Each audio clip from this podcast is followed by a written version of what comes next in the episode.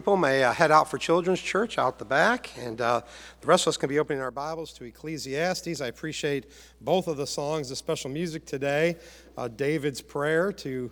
Uh, to give him peace back into his life, and then uh, the Bible stands. And uh, aren't we grateful that it does? Despite man's attempts over the centuries to do away with God's word, to destroy God's word, uh, God says his word will never be destroyed, and we're thankful for that. We are in the book of Ecclesiastes, continuing our study there, and um, we are, we are looking at, you know, as we've been through uh, Ecclesiastes chapter 1 and chapter 2 and, and a good portion of the way into chapter 3, we've been looking at all these attempts by Solomon uh, to try to find fulfillment, uh, peace, joy, happiness here in this life. But he's looking in all these places apart from an eternal focus, apart from a focus on God. And as, as he works his way through all these different attempts to try to find that happiness, that joy, that fulfillment, it keeps coming up empty. He keeps talking about vanity, which means emptiness, and and uh, and uh, he just keeps he keeps talking about everything's like grasping at the air. It's like I'm trying to grasp for something I can't put my hands onto, and yet I'm trying to do all these different things. I'm trying all these different patterns uh, to to to try to find happiness, and and so you know maybe at this point of of of, uh, of Ecclesiastes, Solomon's a little discouraged. I don't know exactly what's going on, but as we get into chapter three and verse 18 today, we're going to find that Solomon has a very low view of mankind. And that's our first point today Solomon's low view of mankind. Notice what he says in verse 18. He says, I said in mine heart concerning the estate of the sons of men, that God might manifest them and that they might see that they themselves are beasts. So, what Solomon basically says is he says, I searched in my heart. Now, this is one of the problems. Solomon constantly goes to his own thinking, his own heart, his own mind to try to, to try to fathom and work out these, these things in his life. And so he says, I searched in my heart, I looked at man, and I determined that man and beast are basically the same thing. Man is no better than a beast. That's what, that's what he's saying. That's what, he's come to this conclusion, he's drawn this conclusion uh, that man and beast are the same. One's no better than the other. Solomon's view of the human race is, is one we find endorsed and propagated in our society today. Our society has literally spent billions of dollars and thousands upon thousands upon thousands of hours trying to teach people that man is no better than an animal. Man is no better than a common beast. That's what our society tries to teach us through the theory of evolution and the, and, and the things that have come along with that over the years. Uh, that we get this idea that man's no better than a beast. And then we stand shocked when we see the news where man acts like an animal, where man acts like a beast. And we're stunned by it. We're like, we're like taken aback by the headlines because we can't understand how could man be this way? How could man treat others like this? Well, we have spent a lifetime trying to teach our children through the public school system that, hey, man and beast are the same thing, it's no difference. And then we turn around and are shocked when they act the same. It's amazing how it works. Phillips, in his commentary, says this He says, Fallen man, free from the restraints imposed by a healthy society and from the hindering work of the Holy Spirit, exhibits all forms of decadence and depravity and indulges in every form of vice and violence. See, folks, man and beast are not the same. We are not the same. All we have to do is go back to the beginning of the Bible to determine that. Turn with me to Genesis chapter 1, the very beginning of the scripture, Genesis chapter 1, and starting in verse 26, it says this. It says, And God said, Let us make man in our image, after our not likeness, and let them have dominion over the fish of the sea, and over the fowl of the air, and over the cattle, and over all the earth, and over every creeping thing that creepeth upon the earth. So God created man in his own image. In the image of God created he him, male and female created he them. And God blessed them, and God said unto them, Be fruitful and multiply, and replenish the earth, and subdue it, and have dominion over the fish of the sea, and over the fowl of the air, and over every living thing that moveth upon the earth. And God said, Behold, I have given you every herb bearing seed which is upon the face of all, of all the earth, and every tree in, in the which is the fruit of the tree yielding seed, to you it shall be for meat. And to every beast of the earth, and to every fowl of the air, and to everything that creepeth upon the earth, wherein there is life, I have given every green herb for meat, and it was so. And God saw everything that he had made, and behold, it was very good and the evening and the morning were the sixth day. Now, folks, in this one passage alone, we solve a lot of the problems of our society today. We find, number one, that man is not on the same level as animal. Man was given dominion over the plant kingdom, the animal kingdom. God said for man to subdue it, to have dominion over it. Now, that doesn't mean we mistreat it, folks, because what God gives us should be precious to us. We ought to take care of it. So I'm all for taking care of our planet. I'm all for taking care of animals, treating them kindly, not being mean and ugly to them. I'm, I'm, I'm all for that. But man is on a different level than the animals. And then also in this passage, which isn't even part of our sermon today, but we understand how God set up this earth when it comes to mankind. He created man and woman. And that's it, folks. Now, listen, we live in a time frame where people try to tell us there are all these different equations out there today that we can find in society today, folks, but I'm sorry, the science says otherwise. The science says there's man and there's women, and that's it. And so uh, I, I, don't understand. People always going to cry, follow the science, follow the science. Until the science doesn't agree with them, then we don't follow the science anymore. So God said, I've made man to have dominion over the earth, dominion over the plant kingdom, dominion over the animals, and man and woman, and that makes what we have as a family today. So we solve a lot of problems just here in the story of creation. But it's not just in the story of creation. We can go to Psalm 8. If you turn with me over to just Psalm 8 for a moment. Psalm 8 says this It says, O Lord, our Lord, how excellent is thy name in all the earth, who has set thy glory above the heavens. Out of the mouths of babes and sucklings thou hast ordained strength because of thine enemies, that thou mightest still the enemy and the avenger.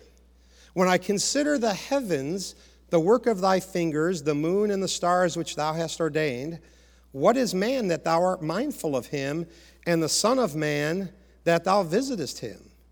For thou hast made him a little lower than the angels, and hast crowned him with glory and honor. Thou madest him to have dominion over the works of thy hands. Thou hast put all things under his feet all sheep and oxen, yea, and the beasts of the field, the fowl of the air, and the fish of the sea, and whatsoever passeth through the paths of the sea. O Lord our Lord, how excellent is thy name in all the earth. Now, folks, that's a song of da- Psalm of David, Solomon's father. So David understood that man has dominion over the animal kingdom, that man and animal is not the same thing. But Solomon, in this discouraged point at which he finds himself, he has this low view of mankind. And in Solomon's philosophy of men that says we can end a human life in the womb without consequence, but we go to jail for destroying a turtle's egg. That's Solomon's mindset. That's the mindset of our society today, folks. That's a society. When, when man and animal are put on equal footing, or animals actually sometimes put on higher footing than mankind, this is where we run into problems in society. When man lives separate of an eternal focus, his moral compass is destroyed. And that's where we find Solomon. Solomon is, has been eh, just going through one thing after another after another in Ecclesiastes here, and he's just to, to the point. I mean, remember in chapter 2, he says, I hated life. And, and, and now we get into chapter 3 here, and he says, you know, man's no better than the animal kingdom. He's just discouraged. He's depressed or something. I don't understand exactly what. But his view is not the view from a heavenly perspective.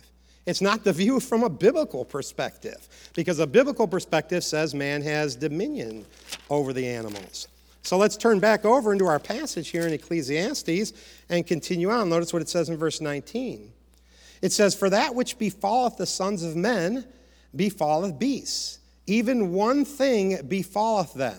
As the one dieth, so dieth the other. Yea, they have all one breath, so that a man hath no preeminence above, be, above a beast, for all is vanity. Solomon says, okay, here's the conclusion. This is why I'm stating what I'm stating, because people die and animals die.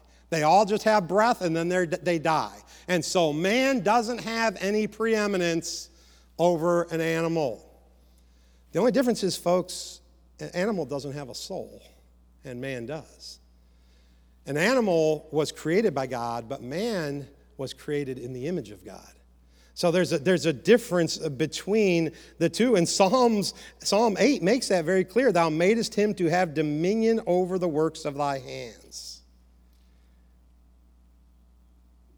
David penned those words. Paul picks up this idea too and makes it pretty clear in Ephesians, Ephesians chapter 2, and starting in verse 4. Ephesians 2 and verse 4 says this it says, But God, who is rich in mercy for his great love wherewith he loved us, even when we were dead in sins, hath quickened us together with Christ. By grace are ye saved, and hath raised us up together and made us to sit together in heavenly places in Christ Jesus, that in the ages to come he might show the exceeding riches of grace in his kindness toward us through Christ Jesus. For by grace are ye saved through faith, and that not of yourselves. It is the gift of God. Listen, folks, man is in a different class than animal. We have a soul. We have an ability to spend eternity with God in heaven someday. But Solomon had this low view of man. And in verse 20, he says, All go unto one place, all are the, of the dust, and all turn to dust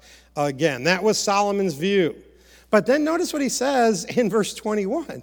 He says, Who knoweth the spirit of man that goeth upward, and the spirit of of beast that goeth downward to the earth. So what Solomon has just made this huge case in his mind for the fact that man and animal are the same, but then he says, but maybe man goes upward and beast goes downward. So what is Solomon? Maybe, maybe he's being hopeful. I don't know what he's thinking. Why, why all of a sudden that, that these words come, come across that, that, that puts it somehow different. But then right back to verse 22, he says, Wherefore I perceive that there is nothing better than that a man should rejoice in his own works, for that is his portion. For who shall bring him to see what shall be after him? So, before we move on, let's just think about this for a moment. So- Solomon is acknowledging some kind of existence beyond this afterlife because he says maybe man goes up and maybe beast goes down.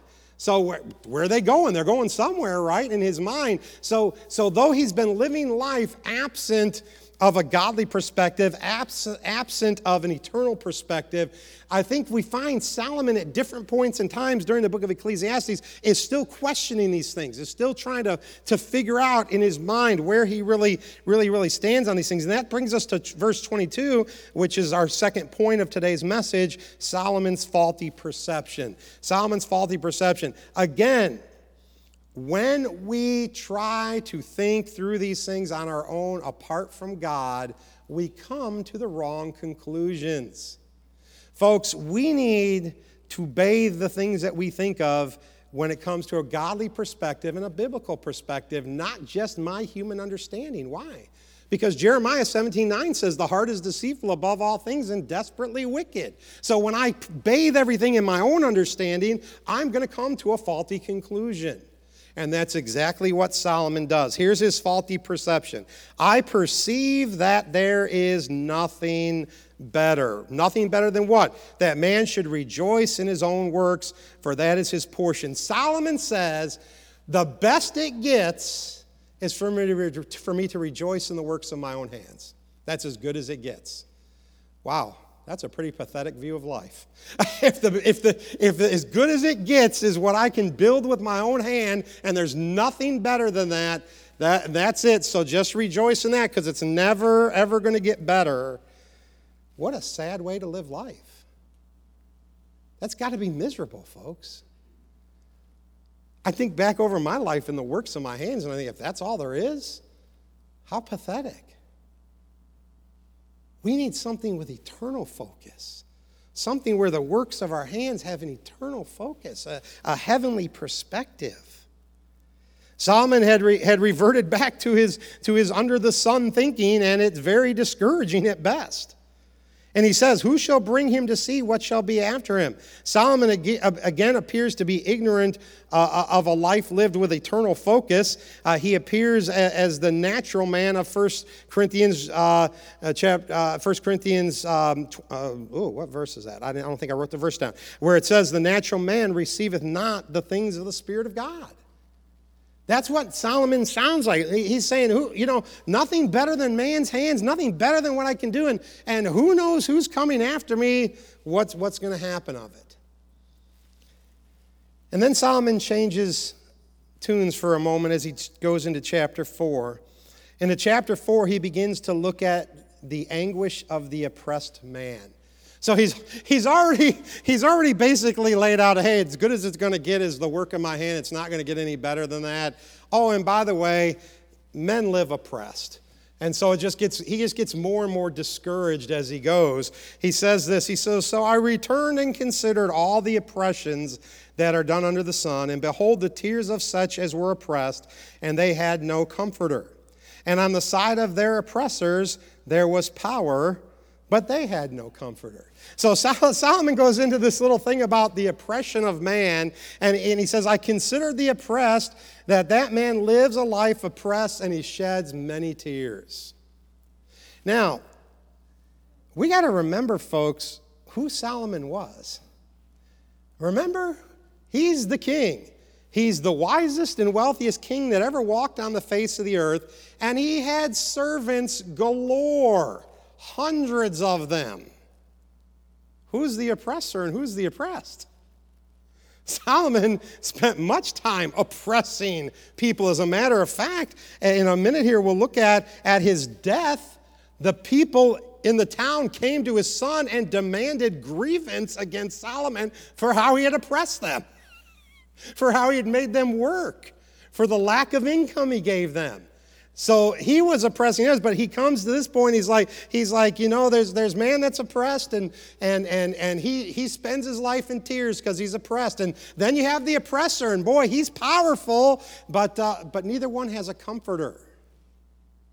And it's interesting, I think, that he uses that word, comforter, because that thought goes in complete contrast to the words of Christ. Because Jesus Christ, when he lived on this earth, he talked about a comforter. He talked about the fact that we can have peace in our life. We can live a life where we feel comforted. John chapter 14, starting in verse 15. Says, If you love me, keep my commandments, and I will pray the Father, and he shall give you another comforter that he may abide with you forever, even the Spirit of truth, whom the world cannot receive because it seeth him not, neither knoweth him, but ye know him, for he dwelleth with you and shall be in you. I will not leave you comfortless. I will come to you yet a little while, and the world seeth me no more. But ye also see me, because I live, ye shall live also. At that day ye shall know that I and my Father, and ye in me, and I in you. He that hath my commandments and keepeth them, he it is that loveth me, and he that loveth me shall be loved of my Father, and I will love him, and will manifest myself to him. What does Jesus say? He says, I'm leaving you a comforter. You may have struggles in this world. You may feel oppressed by people in this world. You may feel discouraged by what's happening in this world. But Jesus Christ says, Listen, I'm leaving you a comforter, the Holy Spirit, to live in you, to indwell in you. And He will bring comfort to you. And we could say right away, well, Solomon didn't have the, the Gospel of John yet, so he wouldn't know that. Well, we get the same idea of teaching about comfort and protection and provision when it comes to God the Father. Turn over just for a second to Psalm 41. And Psalm 41 is a psalm of guess who again? David, Solomon's father. Notice what he says. He says, Blessed is he that considereth the poor, the Lord will deliver him in time of trouble. The Lord will preserve him and keep him alive, and he shall be blessed upon the earth. And thou wilt not, thou wilt not deliver him unto the will of, thy, of his enemies. The Lord will strengthen him upon the bed of languishing. Thou wilt make all his bed in his sickness. I said, Lord, be merciful unto me, heal my soul, for I have sinned against thee. Mine enemies speak evil of me. When shall he die and his name perish? And if he come to seek to see me, he speaketh vanity. His heart gathereth iniquity to itself. When he goeth abroad, he telleth it. All that hate me whisper together against me. Excuse me, against me do they devise my hurt. An evil disease say they cleaveth fast upon unto him. And now that he lieth, he shall rise up no more. Yea, mine own familiar friend in whom I trusted, which did eat of my bread, hath lifted up his heel against me. But thou, O Lord, be merciful unto me, and raise me up that I may requite them. By this I know that thou favorest me, because mine enemy doth not triumph over me. And as for me, thou upholdest me in my integrity, and settest me before thy face forever. Blessed be the Lord God of Israel from everlasting to everlasting. Amen and amen. So, what does David say? David says, Listen, even when the people that are my friends rise up against me, when they say he's down and he's down for the count, he's not getting up again. It's over. He says, even when my friends speak like that, he says, God is there to lift me up. That's what he says.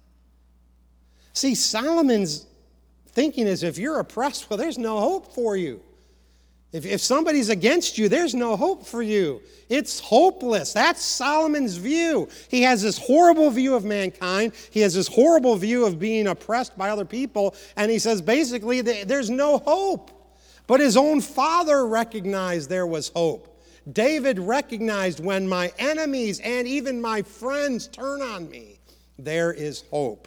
There is hope by trusting God. He says, Thou wilt not deliver him unto the will of his enemies. Mine enemy doth not triumph over me. What encouraging verses for us as we go through life, as we go through the struggles in life. No matter what comes our way, the enemy will not win. What an encouragement that we have. Now, back over into Ecclesiastes. He says, So I returned and considered the oppressions that are done under the sun, and behold, the tears of such as were oppressed, and they had no comforter. And on the side of their oppressors there was power, but they had no comforter. Wherefore I praise the dead which are already dead more than the living which are yet alive. What is Solomon's conclusion? He's so discouraged. Here's his conclusion it's better if people hadn't even been born. That's his conclusion. It's better for somebody to be dead or never been born than to live. What a horrible view of life. I don't know about you folks. I'm looking forward to spending eternity in heaven someday, but I'm not rushing to get there yet. I want to enjoy this life. God has promised to give us life on this earth, and He's promised to give it to us more abundantly. I love my life. I love my family. I have joy in this life, even through struggles. I don't want to hurry through it. But Solomon's like, it's just better if you've never even been born. It's better if you just died. What a terrible thought. What a horrible viewpoint on life.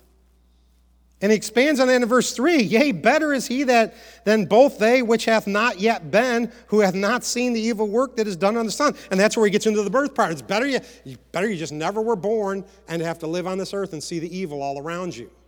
Well, folks, I don't like the evil any more than anybody else, but I certainly am glad I'm living here today. I'm certainly glad I'm alive today. I'm certainly glad I can enjoy life today. I'm certainly glad I can be here in a fellowship with you all today. I'd much rather be here than in the grave. And but Solomon's viewpoint is it just might as well have been better that I hadn't even been born. That I never even lived to see life on this earth. That's his viewpoint. What Solomon failed to grasp was the history of the nation of Israel. Many times, the oppression that they suffered was a result of their own sin. They suffered because they sinned. They suffered because they didn't have an eternal focus. They suffered because they didn't listen to the words of God. That's why they often suffered. It was God punishing the nation for their wickedness. Now, not all suffering we go through is punishment, folks, so don't quote me wrong on that. We sometimes just suffer because we suffer. God said, Jesus Christ in the New Testament said, In the world you're going to have tribulation. He said, But be of good cheer, I've overcome the world. But we're going to have tribulation. We all go through difficult times. I thought about that prayer list we prayed at the beginning today. I can't imagine what the Rochester family is going through with a three and a half year old granddaughter that has cancer and may not survive. I've just been, it's, it's just made me sick ever since I knew that, just to know that they're going through that. The struggle that that must be. I read a post that he posted when they, when they left the hospital after finding out that her cancer was the like, most likely the one that has only a 70% survival rate compared to a 90. And he said, We left the hospital discouraged.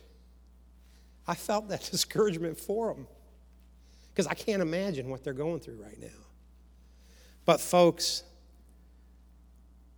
we suffer for different reasons. Sometimes nothing of our own doing, but many times because of our own doing. But the fact of the matter is, God is able, and He is able to see us through. And we don't need to look at life from the perspective of what Solomon perceives, where it's better if I'd never been born or better if I'd already died. That's not the perspective we want to take in this life. That takes us to point four today the bittersweet fulfillment of man's accomplishments. So Solomon comes back. It, it's interesting to me, all through the book, he constantly comes back to the work of his hands. Have you noticed that? And we, we, we, we've talked about that multiple times, and we're only into chapter four. Solomon keeps coming back. Why? Because he accomplished so much in his life by the work of his hands. I mean, he was brilliant when it came to accomplishing things by the work of his hands, but it, it's, it's troublesome to him. He keeps coming back to it and, and he, he doesn't know what to do with it. And so he does the same thing in chapter 4 here. Notice chapter 4 and verse 4. He says, Again, I considered all travail and every right, right work that for this a man is envied of his neighbor. This also is vanity and vexation of spirit. The fool foldeth his hands together and eateth his own flesh. Better is a handful with quietness then both hands full with travail and vexation of spirit. He says, Listen, he says, I, I went back and considered the work of man's hands and how man who works hard accomplishes something with his hands, and then he is the envy of his neighbor who is lazy. That's basically what he's saying. He's saying, You've worked hard, you've accomplished something, and now you're the envy of your neighbor because your neighbor's lazy. And he says, That's what? Vanity. It's emptiness, it's vexation of spirit. It's grasping at the wind. And then he goes on to describe the, the he says, The fool foldeth his hands together and eateth his own flesh. That, that, that basically is the idea that the fool folds his hands together, does nothing, and literally brings ruin upon himself. That's what that verse is saying. Now, here, folks, now, again, this is one of those areas we got to be careful of. If somebody is unable to work because they have a physical limitation, that's one thing. But for somebody who is healthy bodied and able to work, the Bible tells us if a man doesn't work, he shouldn't what? He shouldn't eat. If you're not willing to put the labor in, you shouldn't get the joy of the labor coming out the other side. And so we're, we're taught here a principle, and that's that the fool folds his hand, does nothing, and basically brings ruin to himself. He brings ruin to himself. And then suddenly in verse 6, Solomon finds a little bit of godly perspective again. Notice what he says.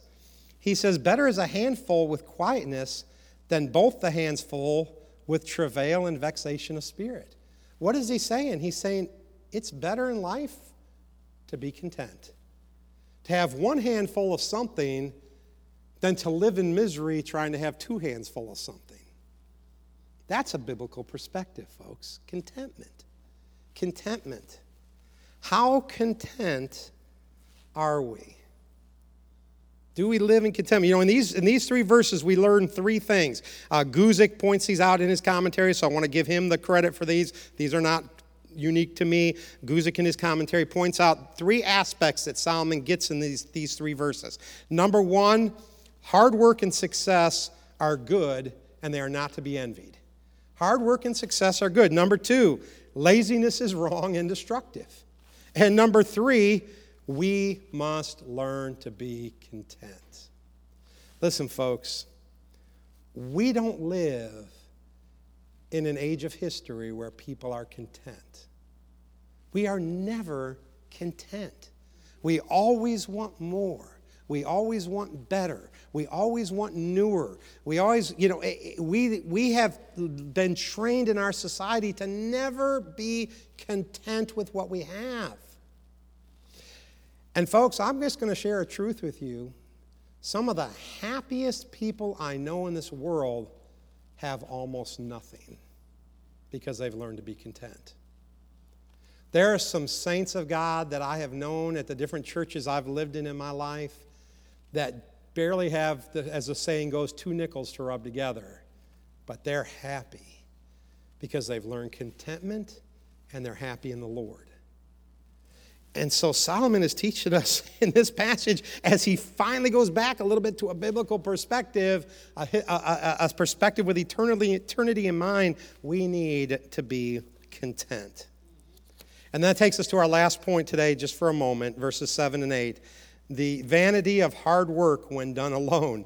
Solomon then, then he's looking at man's work and he, and he says it's better to be content. And then he says, Then I returned and I saw vanity under the sun. So yeah, yeah, it's so funny how quickly Solomon just changes gears. He, he, he's just talking about something with an eternal perspective. And then he says, Then I returned and I saw vanity again. I saw this emptiness, this worthlessness again. What does he see that's empty? He says, There is one alone and there is not a second. Yea, he hath neither child nor brother, yet is there no end of all his labor, neither is his eye satisfied with riches, neither saith he, For whom do I labor and bereave my soul of good? This also is vanity, yea, it is a sore travail. So now he takes the person who's living alone, the person who doesn't have a brother, doesn't have a child to pass things down to, and he said he keeps working and working. He's never satisfied, so he keeps working and working, and he gains all this stuff, and he, he has nothing for anybody because there's nobody coming up after him to pass it along to.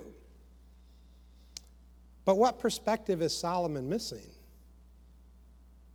Couldn't he pass it along for the Lord's work? Couldn't he help something in the Lord's work? Aren't there people that have need? Aren't there ministries that have need? See, Solomon goes back to this thinking where he's just thinking here on this earth under the sun. I don't understand the person who's alone that has nobody. They just keep working, working, working, and they never are satisfied, so they work harder. They got nobody to pass it on to. How about using it for the work of the Lord? How about using what we have for God's work?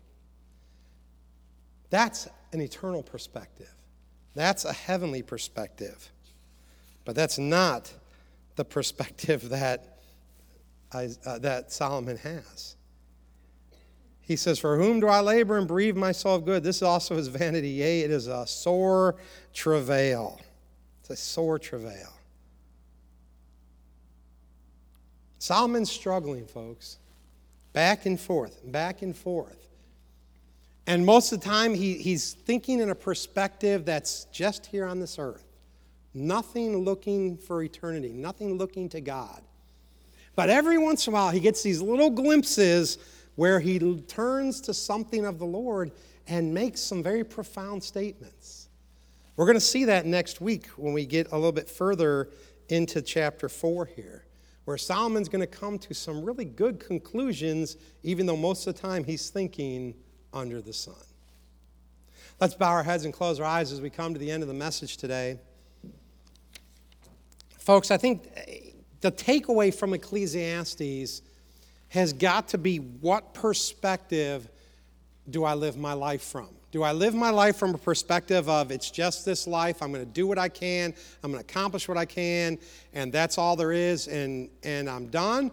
Or do I live my life from a perspective of there's got to be more, there's something in the future, there's something in eternity, and I'm going to live my life in light of eternity? That's what we have to ask ourselves. What type of life, what, from what perspective am I approaching life? That's what we have to ask ourselves, and that's what we have to know. Let's stand with our heads bowed and eyes closed as Elizabeth plays this morning. We'll just wait for a moment. The altar's open if you need to spend time with the Lord. We'll give you just a moment to respond. You can sit right down at your pew and pray as well. We wait for just a moment this morning.